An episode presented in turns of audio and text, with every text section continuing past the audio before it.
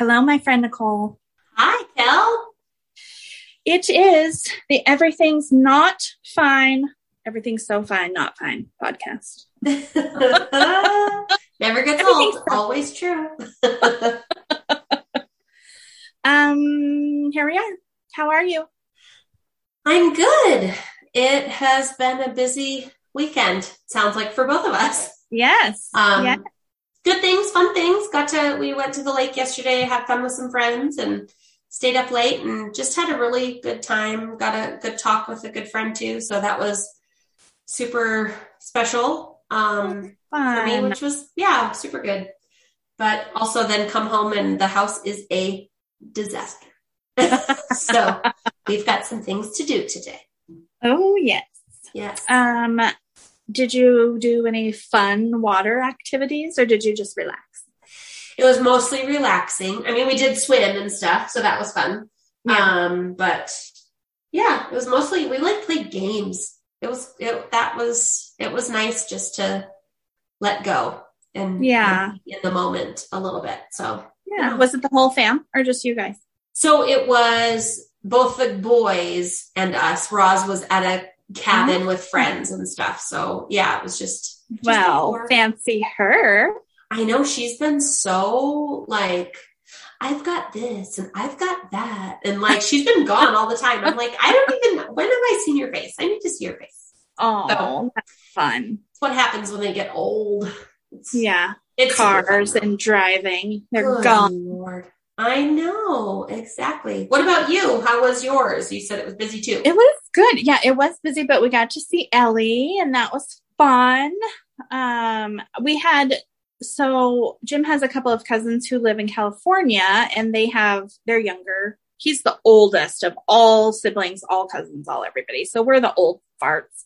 And but anyway, they came up with their babies and so his two cousins that are moms to a total of five kids. So it's so nice now that my kids are older. Like I have all these littles running around and it kind of helps not miss that stage. okay. Um, two You get a hours. little break- taste. Oh no. I like it. That is true. Um, So, but that was really fun. And then Elle was home. She and her roommate came home. It's super hot here and they don't have AC. So I bribed them with AC and yummy food. So they came for Perfect. Saturday night and Sunday. And yeah, it was really fun. Um, Jim played in a golf tournament. My God, that man and his golf tournaments are constant. I love it for him. yeah, I love that journey for you. yeah, wonderful journey for you. Um, no, it's really cool. It's kind of his happy place. So I like that he gets to just check out because he is always thinking, Yeah. except for on the golf course. So I love that.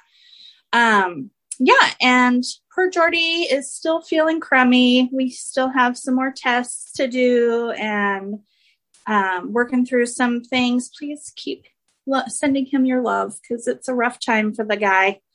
Um, he found out he's not going to be able to play football this fall, so he's going to have to take the season off, and that's that's a bummer. That's his social life and his exercise and all of the things. So it really sucks. But uh, yeah. Anywho, yeah. it's a bummer. So we have uh, more tests and then uh, kind of a surgery thing sometime in the beginning of September. So for those of you who send your prayers and all of that, please keep it up because we need them. Uh, yeah. But yeah, other than that, like super fun family togetherness. Um, yeah. Good. So what else? What what's been going on? You were kind of. oh, you want to know about my life? I You want me to do. What's up? Um. I started therapy last week. And this is just yours, Just like mine. just for so you. This is my first time doing solo therapy. Um, we have done family therapy with Elle. We've had, you know, different times, different types of therapy with Jord over the years, but like emotional trauma type therapy, this is my first time doing solo therapy. Um, it just came up kind of spur of the moment um, with an amazing trauma therapist who I adore and already knew and trusted. So that was going to be my question. So you already know this person? Yes, yes. Okay. And she is incredible. Um, she's helped us with Elle over the years, um, and just we've had some good, like getting to know her anyway. And so she is just like the best. I've always been like, I just wish you could be my best friend. And now she can just be my therapist instead, which perfect. Maybe someday I'll graduate and then she can just be my best friend. No, just kidding. um, but yeah, no, I was, there's a lot going on. I was trying to manage like all the feelings with Elle and all this stuff going on with Jord and just like, ah, and she was like, Hey, why don't you start some sessions with me? And I was like, yes, okay. Um, so since she's worked with Elle before, we had to get some kind of ground rules in place and make sure it was okay with Elle and all that. But yeah, it's a good fit. So um, that's what we're going to talk about today. My life in therapy. I don't know, guys. We don't know where the hell this episode is going. I'm just um. So it'll be a surprise for all of us. But um, kind of a follow up to my like journey of dealing with anxiety and depression. And uh, we were going to talk about purity culture today. First of all, I should have learned this in the very beginning of season one. I should never say what the next episode is going to be about because it never happens. uh, but we are going to, part of my, even my first therapy visit was talking about, um, like the effects of how purity culture has affected my view of sex. So, forewarn yourselves. I'm forewarning you. This episode may talk about my sex life. Those Let's of you. talk about sex, baby. Let's yeah. talk about you. I don't feel like singing about it, but I will talk about it. Okay. You can that in the background. um, yeah, so that's where we're at. Do you want to say anything about sex? I I will probably have things to say as it goes on. I'm I'm for it. You're I'm, for sex. Perfect. You're in the right place. I I'm in. Let's let's go, baby. it's gonna be a shit show. Um, so anyway, I go to therapy. And, and, Nicole hasn't heard any of this. So this is what I said when we were deciding how we were going to record today. Oh, I want to tell you about therapy. Let's do it on the podcast. I'll tell everyone. That's such a brilliant idea. it's now great. I gonna, now I feel like I'm going to throw up. um, no, so I go to therapy, and this gal, she specializes in trauma therapy um, and EMDR. And can I just say that I feel like literally every single person who was in um, the church should go through ther- trauma therapy. Like, like anybody who feels like they were remotely affected by what happened in church really should consider trauma therapy. Um, but don't because there's very few good trauma therapists. So you're screwed. No, I'm kidding. So good luck.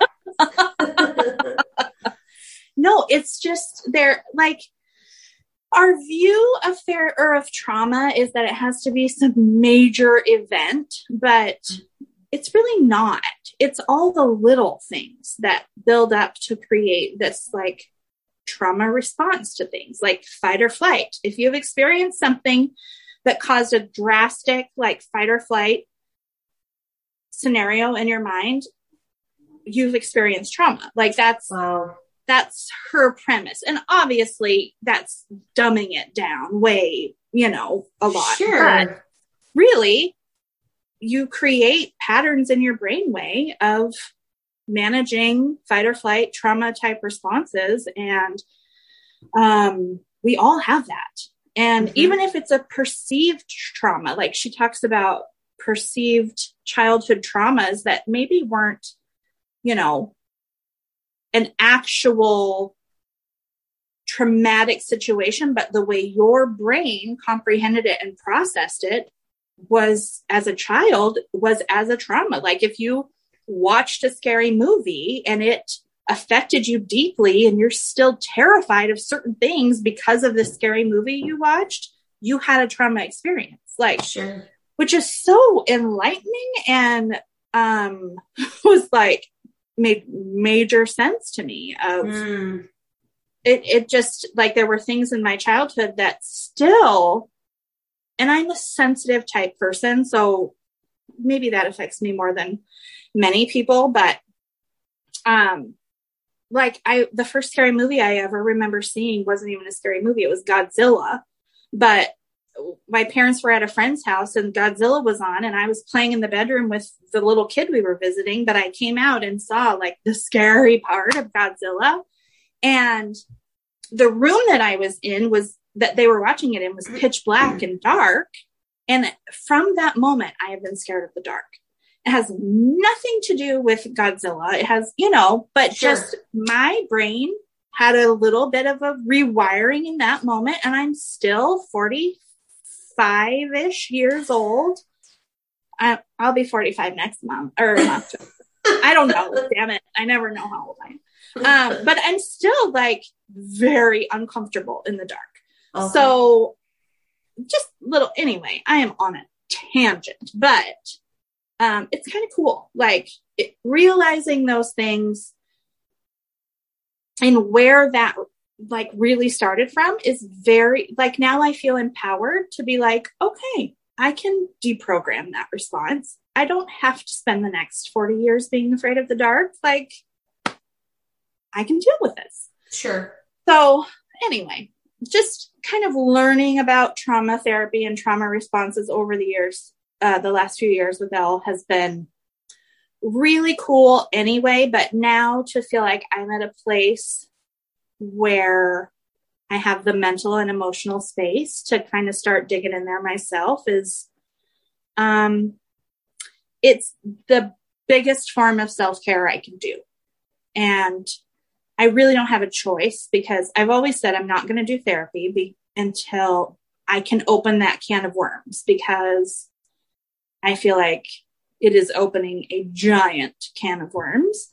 But it's gotten to the point where I feel like the worms are exploding out of the can and I don't have a freaking choice. Like, Yep. Yep.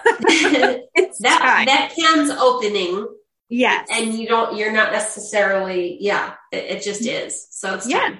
yeah yeah. And I'm very fortunate that there was somebody there for me when it started that could take me on because I will tell you, we all know like our mental health system is so overworked and way so overloaded Mhm. oh, like the waiting lists and the all of it. It's it's very difficult. So my advice would be do not wait until your can is exploding because because you might be screwed you might be a little screwed. Um, anyway, so I I went into my sesh. Do you have anything you want to say? Because I've been talking for a really long time.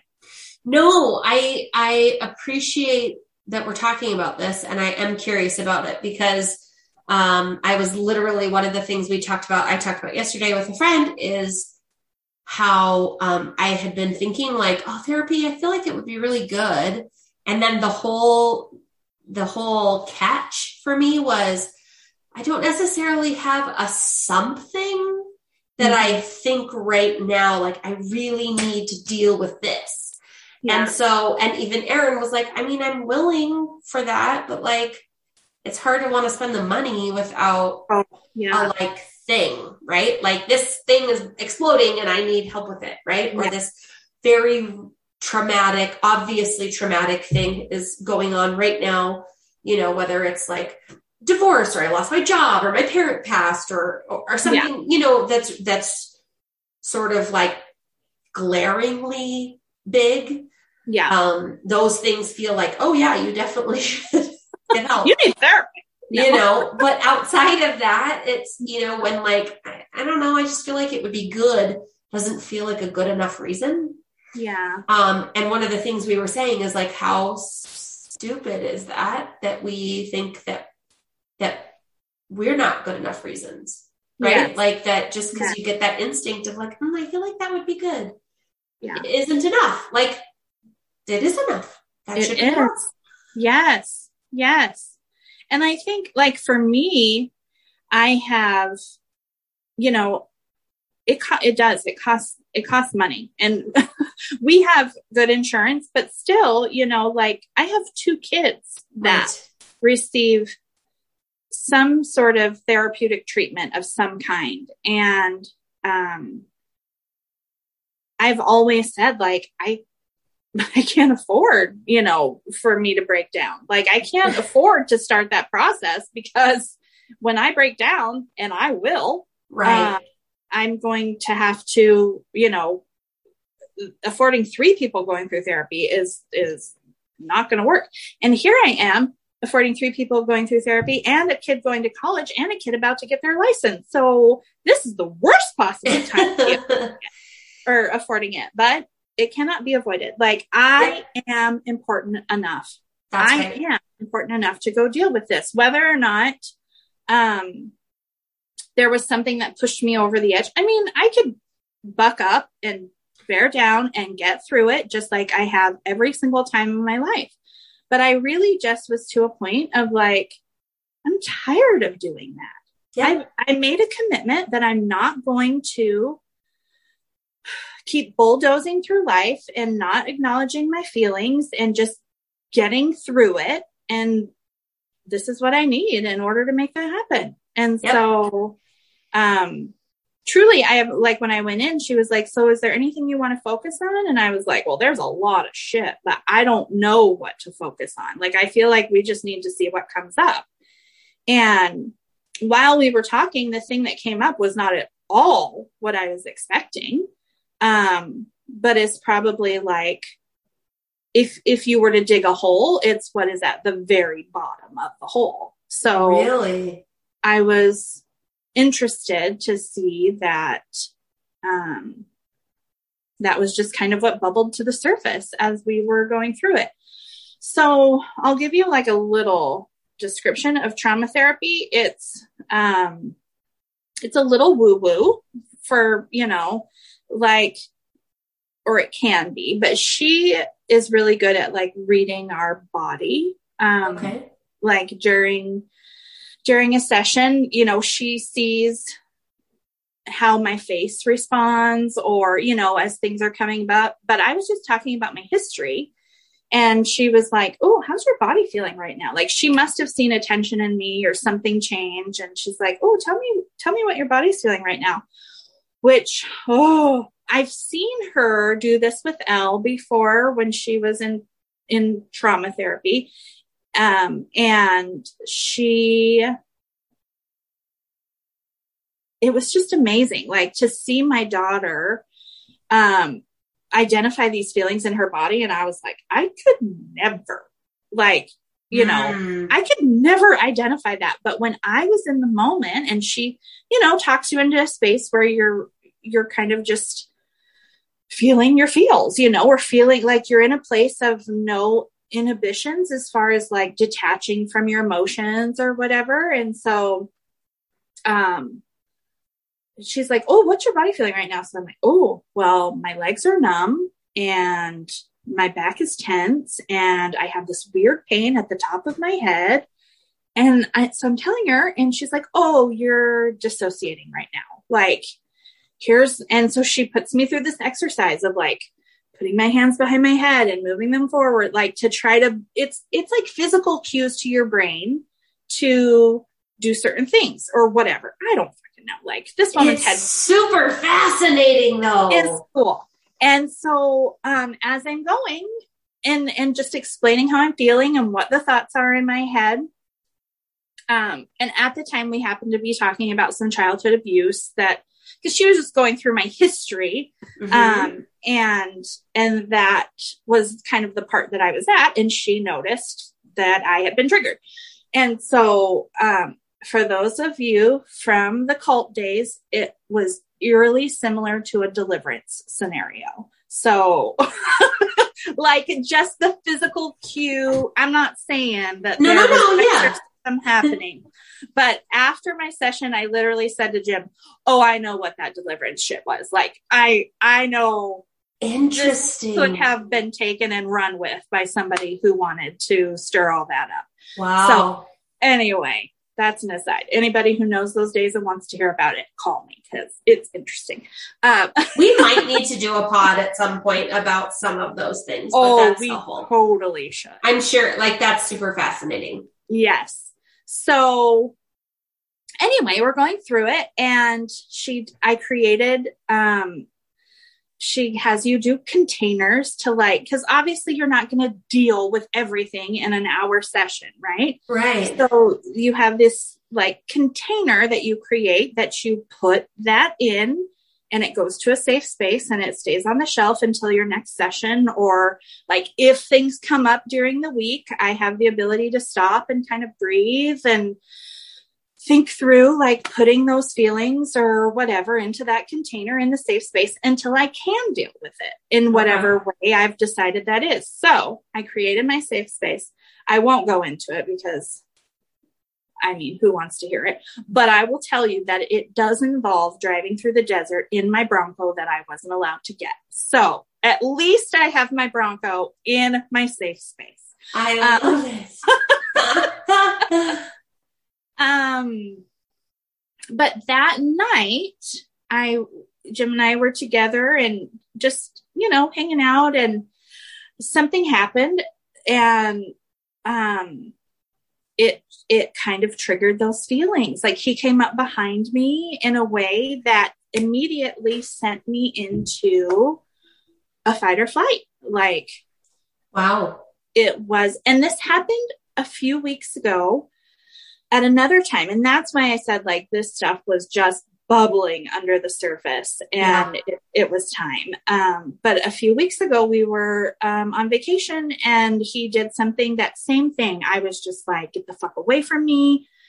You can't touch me. You can't be near me. Like ah and in the early years of our marriage there was trauma you know like i i was managing a lot of of you know flashbacks from times of trauma in my life. And he learned the drill right? Like he he's the most sensitive caring person to take care of um, me in that situation. And so he's he's very good about picking up on my signals and knowing when he can um you know i mean when is a good time to try to initiate intimacy and when is not. And Right, you know right. all of that. Like he's he's dude he's awesome.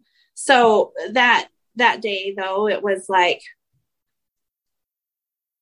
he just it it triggered. And um i just couldn't go there. And um it was really cool though that i had my happy place. I had my safe space. I had my containers so he was just like holding me and hugging me and um, letting me kind of breathe through it. And in my mind, I'm just imagining that space and I'm going through and kind of putting it all in the safe container.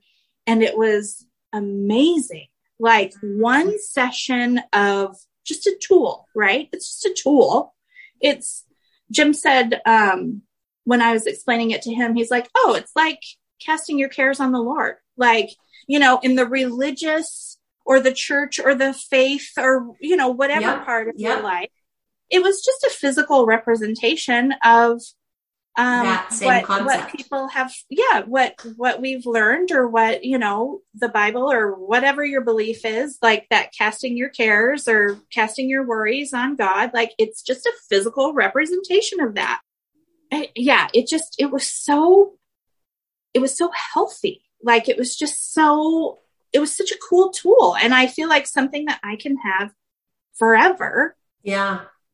and it, it's really neat for me to be going through this after spending the last year to watching Ellie go through it because I get to experience on in in my inside what I've watched her and been so amazed by in her Yeah. um learning and going through it and um just kind of having firsthand knowledge anyway I it's that's really cool to me but um it also makes me incredibly proud of my child who.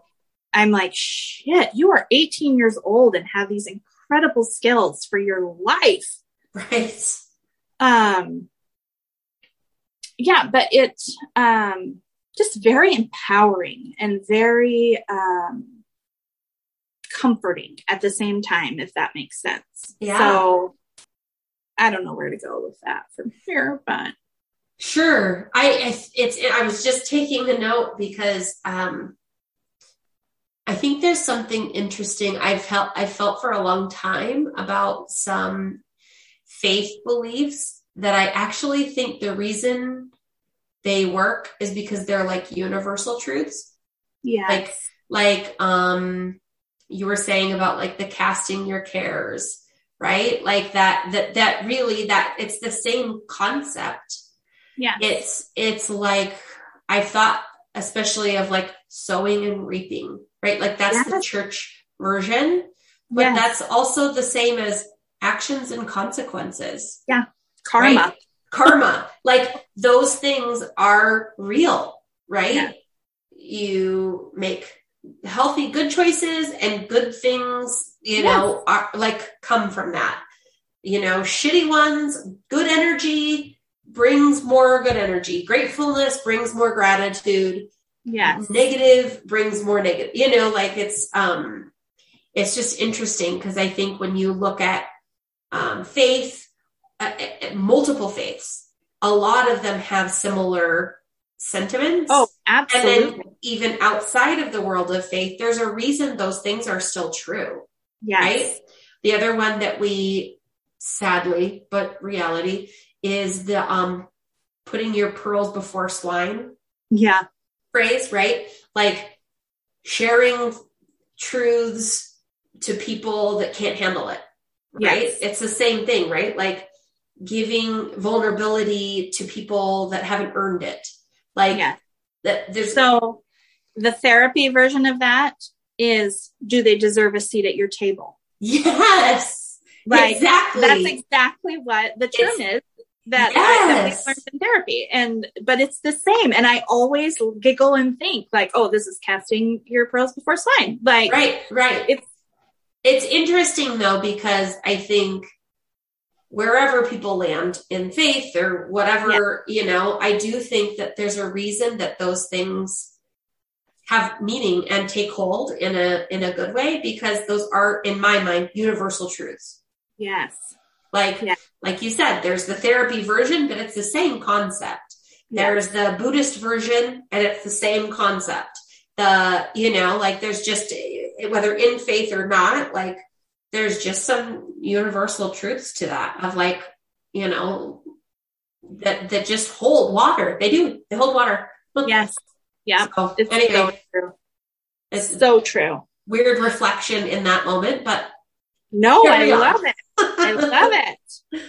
Um, yeah, it's, you know, there are so many things that we were taught and and anybody that I and I still have a lot of great relationships from cult days, right? Like um obviously you guys and my deepest closest friends um are people who were in the thick of it with either Jim or I, like in the toughest times. Like mm-hmm. that's that's who our people still are.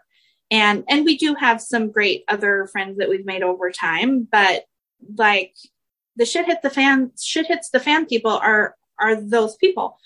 And the is it terrible that I always call us the cult people, but we are the cult people. Um, As we do like to be known.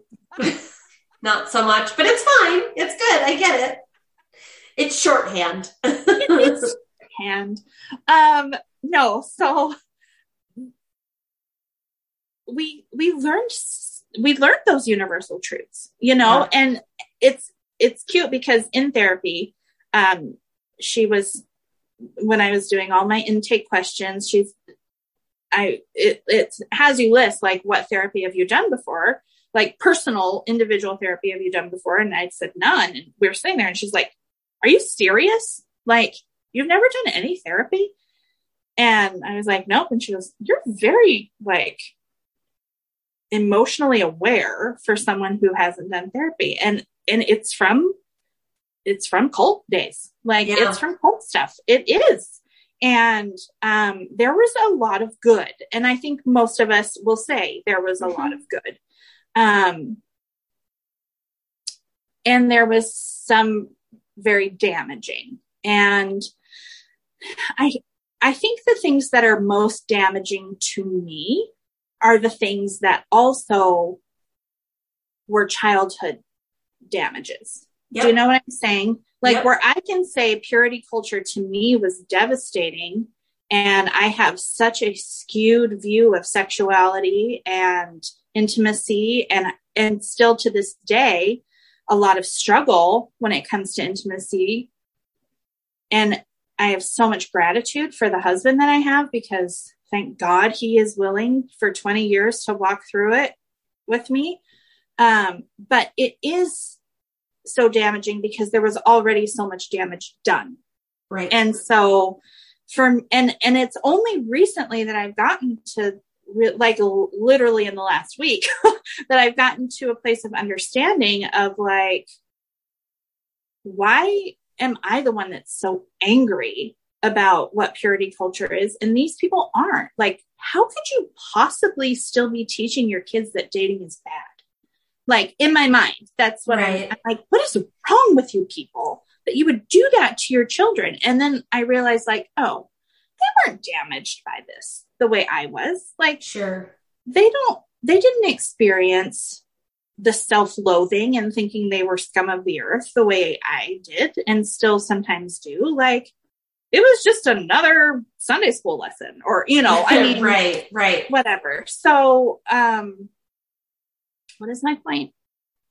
Um, yeah, just that things are damaging on a sliding scale based on I'm sure a lot of things, but for me, the things that had the deepest damage are definitely the things where there was already a wound and yep. just the lava got poured into the wound. Yeah, absolutely. And looking back as in my adult brain now, I look back at a lot of circumstances and go, the boat was missed.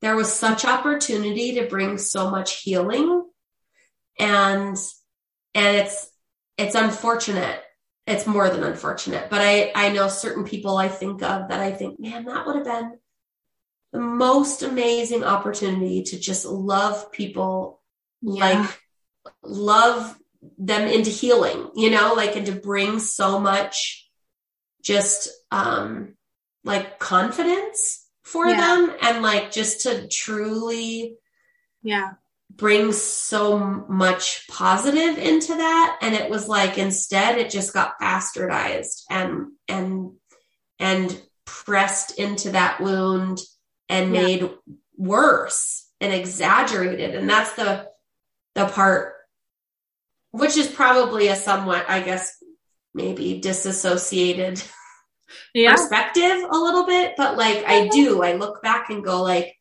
man it's it's such a missed opportunity to yeah. have really loved truly hurting young adults. Yeah. In a in a way that could have been such a beautiful setup for them. Which is why of course we are who we are now and yeah. how we parent and love kids. Right. Or try to. Um yeah. because of that. But yeah. But yeah, I think you're right. Like the stuff that was the most damaging is stuff that you already had yeah experienced trauma or hurt or what have yeah. you and it just exacerbated it yeah well and not to dwell on the past but for those who don't know that part of our lives i will just give the example maybe do you think that's an okay thing sure. about so for me like in this specific subject when um when i got into the program um as an 18 year old I was coming from a place of, um, I had experienced, I didn't know yet because I had blocked the memories out, but I had experienced sexual abuse as a child. And then through the course of, and so I was considered in this purity place where dating wasn't allowed. Um, female male relationships were to be incredibly wholesome, no flirtation, like a commitment not to date. You are to treat these people as your brothers or sisters, like literally. Mm-hmm. I'm, you know, in every way possible. And which is great. Um, but I was, I had lived my life dating and that was normal. And I had had a guy friends were the norm for me. And, um, I didn't really have a lot of, um, boundaries when it came to like co-ed relationships. Um, I wouldn't say that I'd ever had a like truly healthy, intimate, like relationship with a guy or a girl. Like it just, it was the normal 18 year old dating life scenario. Mm-hmm. Um, I was not a virgin, but I wasn't like a whore. Like I just, I'd had a boyfriend for three years. Like it wasn't the same one. So it was, you know, but I, when, when I got to that place, um, immediately because I had big boobs and cleavage, like I was immediately a slut or like uh, very seductive, you know. But truthfully, it was just that I had no knowledge. Like I didn't know that you were supposed to hold your chest when you bent over so boys couldn't see down your shirt. Like, nor should anybody know that, if I'm being honest. But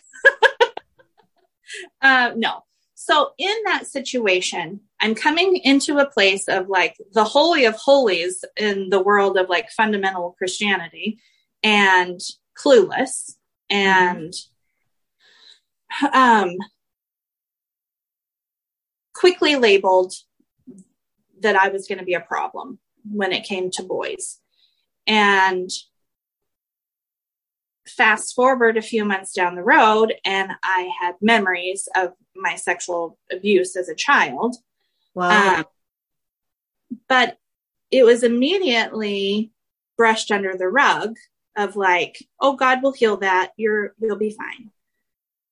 And it was never talked about again. And also there was, I made reference earlier, deliverance ministry. So I, you know, basically the sexual abuse trauma was exorcised out of me during a session. Oh boy. this all sounds incredibly ridiculous, but but I think it's important to to talk about the ridiculous like um so then I I spent the rest of that year plus 7 more years of still being labeled um, a seductive person whether that was physically to the young men around me or an emotional seductress to the father figures around me who were supposed to be our leaders. And sometime for months at a time forbidden to talk to certain people or people were forbidden to pray for me or to touch me or to be alone in a room with me you know. Um so very much made to feel like a pariah or um you know just that there was something wrong with me so, not addressing physical sexual abuse, plus you are um, an unclean woman. Right. Plus just the basics of purity culture, like, you know, save yourself for marriage, which I hadn't done, plus, you know, all of those things. Like, I literally spent years of my life feeling like disgusting, you know, like, and I didn't even know what it was like to have true feelings for a guy. Like every time I became friends with a guy, our leadership was like, "Oh, you have feelings for him. You need to stay away from him." Like, you need to. And so these guys who were just like my pals, who I'm like, "Oh, cool. I like hanging out with you, or you're funny, or oh, right. we enjoy this same activity together." I'm being told that I have unhealthy feelings for them and, you know, all of that. So the cult falls apart, but I still have no like counter information to all those things, right? Yeah. Like, and I get married. And then I am pregnant and I Right. really start having flashbacks to, well, I'm pregnant because when the cult fell apart, Jim and I were like, we're going to live our life and had a very small amount of sex and got pregnant. And, um, like, holy cow. So I'm also that girl now, pregnant before marriage in what was still very much a cult like atmosphere and having even more flashbacks of sexual abuse as a child and newly married. So God bless my husband and God bless you both. My God. it's so much. it is so much, but I have to say, like, I truly don't feel like, yes, it's an, it's an extreme story, but it is one of a million of this Yeah. story. And, and I think that's why I want to talk about it like so publicly is, and when I was listening to purity culture and listening to the stuff, you know, on the podcast that I made reference to before and everything, um, it was so triggering to me of like, this is something we should talk about because it's such an example of you have no idea where people are coming from and what's going on. And then to put your beliefs on them and your shame on them in the middle of that is so destructive. Yeah. excuse me. And yes, this is about sex. And we talked last time about, um, you know, gay culture and, or, or, or gay The conversion therapy and all that. Yeah. Yes. And those, those are all very big examples, but it is so like, indic- it's just so true to across the board. Like there, it's so easy to do long-term damage without knowing because you don't know the story of what you're putting that judgment on or, you know, I don't know. Yeah. So at any rate, um, I was not expecting for that to be where my trauma therapy started, but I can say that it's probably the biggest part. And Uh-huh. so much of the decisions I've made for my children and, and the type of parent I was going to be, um, stems from that wound. And, um, so much of the mom that I am and the wife that I am and my fear of like, like I, some of my best friends, I, I don't even hold conversations with their husbands because I'm so uncomfortable. I don't, Mm. I don't know. I, I don't, I feel like somebody's going to think that I'm trying to seduce their husband Yeah. by just being normal, you know, or there's just so much underlying bullshit that I'm realizing that is just dumb. Yeah, And- I have that too. As far as that, like there, there is a like, oh, he's acting kind of weird. Like, does he think that I'm trying to like yes. say something or do something? Like, I'm super not. But oh shit, is that what they're? Are they afraid Yeah. of that? Are they thinking that that's what I'm like? Right. Right. It's crazy the mental gymnastics yes. that have been created Yes. because of some of those things for sure. I do have one thing I wanted to say, which was when you were relaying about what you were told or how you were made to feel and thinking that for the next seven years you were labeled like this. Yeah. I will say I was not in your specific class, Yeah. but obviously we were in that together for several years. Yeah. And I um, didn't have that. That was not like the overall impression on the outside that was presented. Like, I think that the weird mind fuckery of it Yes. is that that was the impression they gave you. Yes. Everybody thinks this. Everybody feels this from you. Yes. And the Yeah. reality is they're saying that to everyone. some Right. variation of it.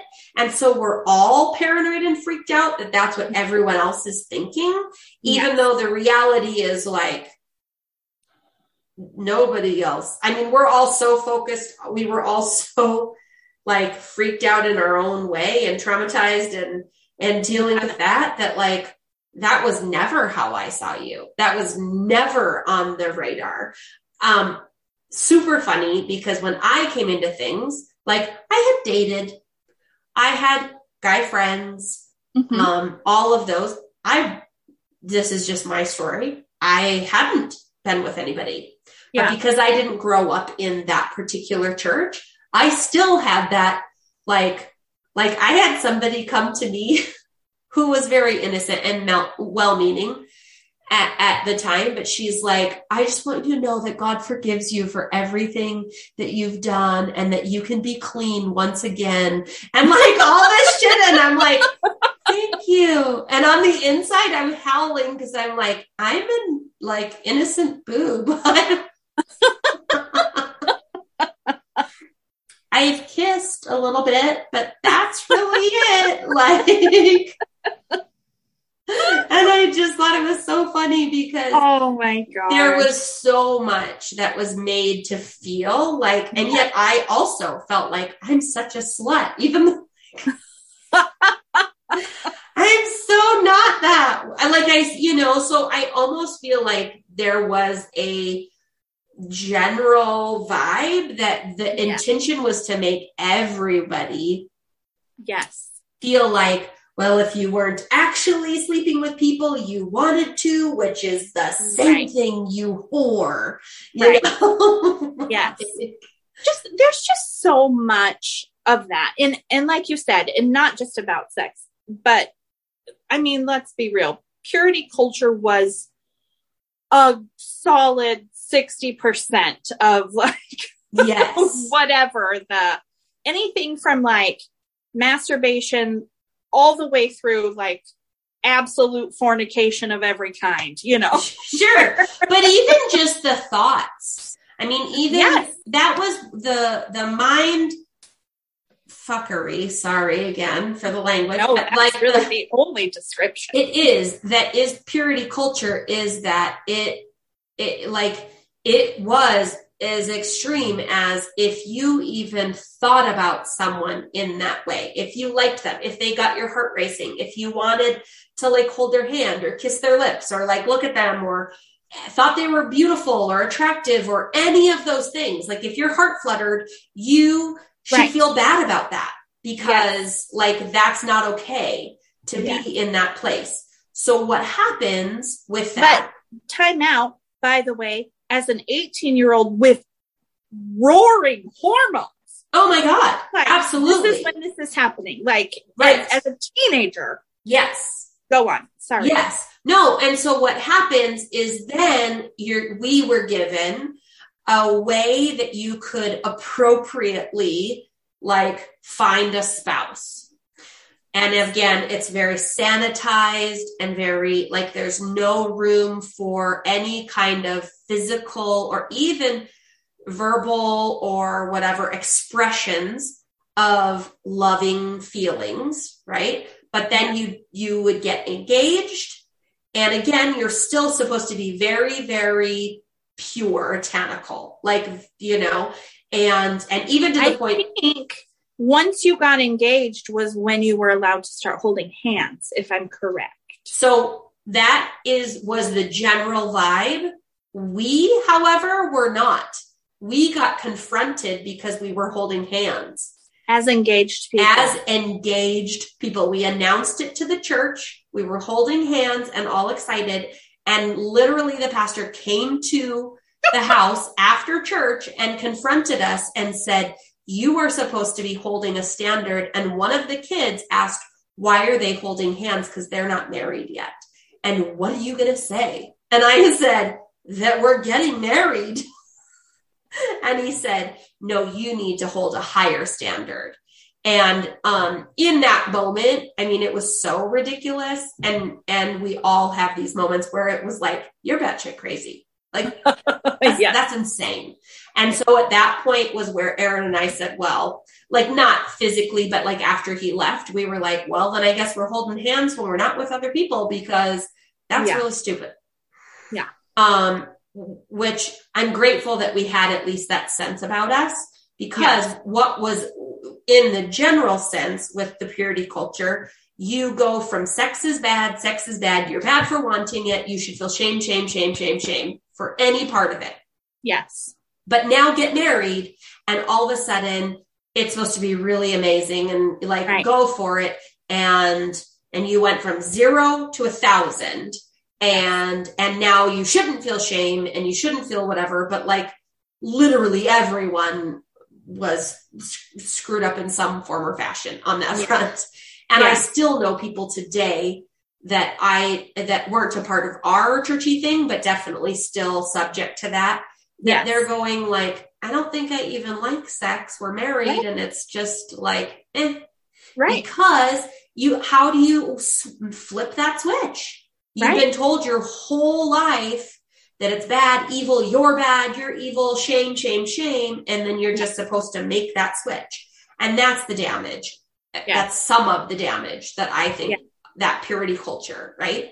Because yes. the reality is, if you want to talk church, like that's supposed to be a beautiful thing. That's supposed to be something that is super special and intimate and beautiful and and free and feeling free yeah. and yet like how do you how do you flip that switch like there's just no you don't get that from like purity culture does not produce freedom in in that in that way. No. And it's such a disservice. Yes.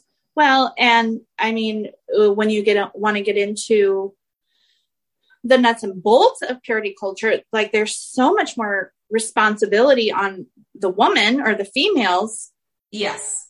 in purity culture of like guarding the men and their temptations you know not being a temptation right that um, you you're not just feeling shame about you but you also have to carry the responsibility that if they have those feelings about you it's probably because it's your fault Yes. Like you've yes. dressed, your pants are too tight. You've shown cleavage. You shown that you have boobs at all. Yes. You know, yes. you don't, we literally had to wear multiple sports bras so that we would be virtually without them. Try being a double D Dear in God. the world of not allowed to have boobs. And also, God forbid someone see the outline right of the shape of your bra or see that you have two bras on yes. a two sparks bras on yes like well the other one is kel you're a taller gal so yeah. then for the shorter guys some of them are right there eye level at the eye level and like what am i supposed to do with that it's just like nature yes. i can't i can't do anything yes. i'm not i'm not doing anything wrong they're not doing anything wrong but yeah it's a body part i can't help it and yet you are made to feel like somehow yes. you're in the wrong and and something just about that in general is shameful and unacceptable. Yes. So fast forward into to when Ellie was 12 and she was going to have her first boyfriend. Um, it was a friend of the Jim and I were friends with this little boy's parents. I mean, little boy, come on, they're 12 and they had these cute little crushes on each other. He, they wanted to be boyfriend and girlfriend. My fucking husband made that poor boy come and ask Jim if it would be okay if they were boyfriend and girlfriend. Yeah. And then I lost my shit and oh, said, this is not how we do things around sure. here. Sure. Like, but that began a time of me like revolting against everything. And our poor kid is stuck in the middle, poor right. baby. Yes. And and that's been the perpetuation of i mean and of course us finding the balance right i mean we right. know what we don't want but we also know what we want for our kids what we you know we some of those principles we don't want them to get their hearts broken we don't want them to feel like they've you know just whatever you know and right. Um, and nobody wants their kid pregnant in high school. Like, exactly. Nobody, Exactly. nobody wants, you know, those kinds of things. Like, let's be honest. You know, yes. there's But also, you don't want there to be any feelings of shame.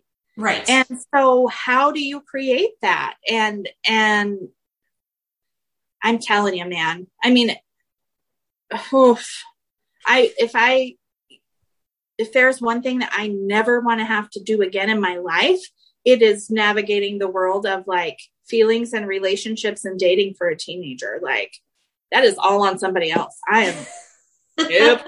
don't want to go there. yeah, it's hard. It's hard because, like you said, as with every other area, we are navigating our own crap, our own experiences. We're wanting to be different and and other than what we experienced when it was shit that was really screwed up. Yeah. And then we also like if we're even well enough to go, okay, don't go way the other extreme. That's not going to be Yeah. helpful either. Then we're trying to like come back to some, like find the good, but ditch the Mhm. bad. And what a dance. I mean, and we all do it. We all, e, Yes. Eh, eh, every area all the time. I mean, I think that's the, un- that's again, the universal truth that Yes. we, that we're all doing Yes. you know, let alone if you actually have any traumatic experiences or Right. hurt or like genuinely like screwed up, you know, stuff in that. It's ugh. Yeah.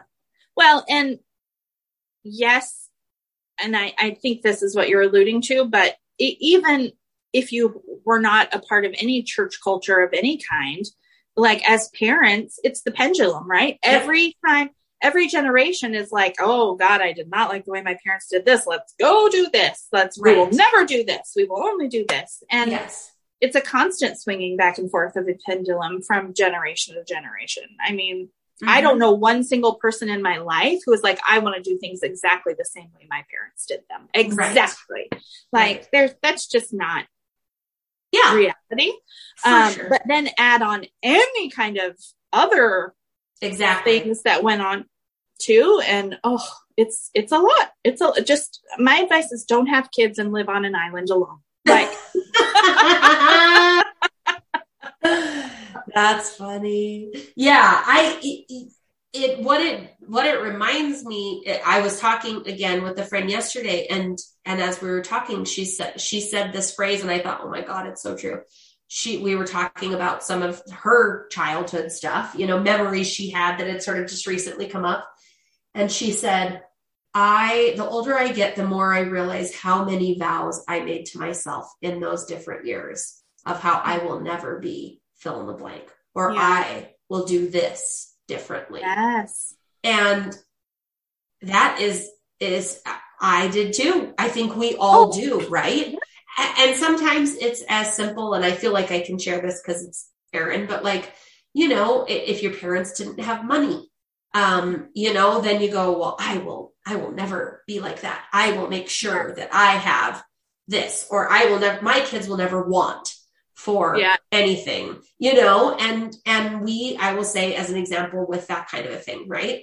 Um, you know, there's times where you're like, okay, I feel like we're acting on your 12 year old vow, Yes. you know, of like, I will never, you know, my kids will never want for anything. And I said, I, let's come back to that because at 12, yes. That's coming from this place. And, and I think it's valid to, to acknowledge it, but also to say like, that doesn't really make great humans either.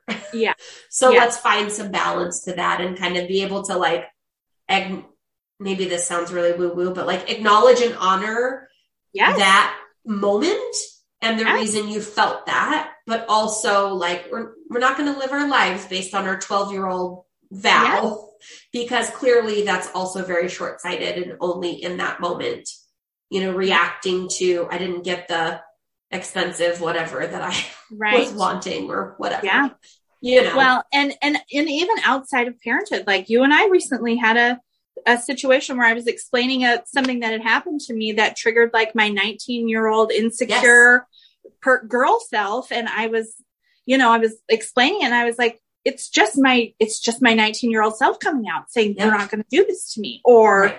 um, I'm, I'm, I'm having these emotions of this person that like, fuck her. you know, like, I don't want to be feeling like this, but yep. that triggered her. And yep. I have to acknowledge her and say, Hey, you're okay. I'm not going to let this happen to you.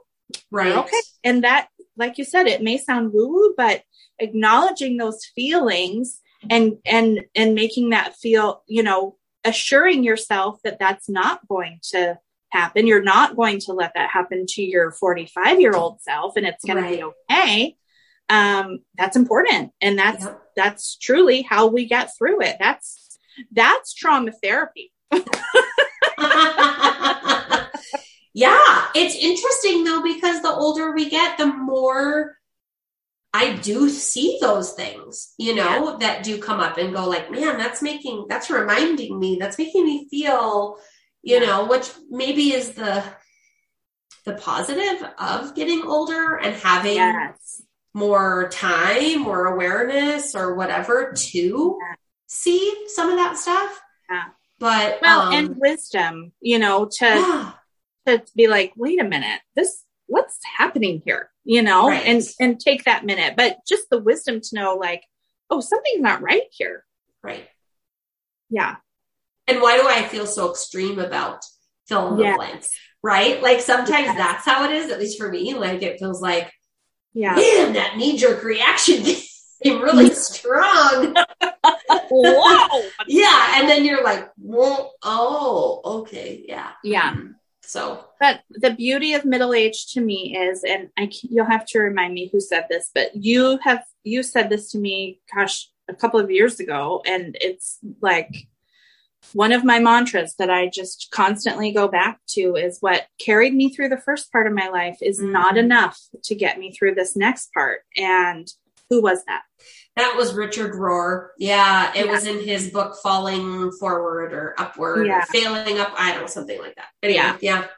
Yeah. And um it's constant for me of I mean, that's the journey is that's that's tiptoeing into therapy. That's you know, facing the hard things is I, I'm not going to get through this last part of my life as the person I want to be and ex- experience all that I want to experience and and put into my kids and my grandkids and invest in them the way that I want to with with what I used to barely fucking skate by the first part of my life. Yep. Yep. Like that shit ran out. It's time to dig and and get the good stuff for the next part. And um you know, when you're in the trenches with littles, that's that's just not even possible to to most extents. I mean, yes, I I don't want to discount what other people are capable of in the trenches, but I sure as hell wasn't capable of like doing a whole lot of self investment.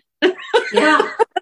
yeah. Just, you're just surviving, but maybe some maybe other people are way more capable than I was and good on you if you honestly do it. it's so true. But do try no matter what stage of life you're in and do try to invest in in your soul. If nothing else feed your soul when you can but eventually there will be a time where you'll have enough space to dig into the deep parts but don't feel the pressure to do that. When you're yeah. barely skating by in diapers and oh for sure. Gosh no kidding huh? Yeah. Well that sounds amazing kel. I'm super excited to kind of hear more and for you to be on that journey like yeah. Well lordy send all the happy thoughts my way as i'm digging into this. It's a little scary. But also so exciting and invigorating and yeah. Go find a therapist, everyone. No, just kidding. Serious. Serious. I need to. oh, anything um, else? No, I think that's super good. That was a lot. It was a it was a lot of tangents, but it felt fun. It felt good. Yeah, I think so. All right, friends. Love yourselves. Take care of yourselves. and we love you. Love you. Bye.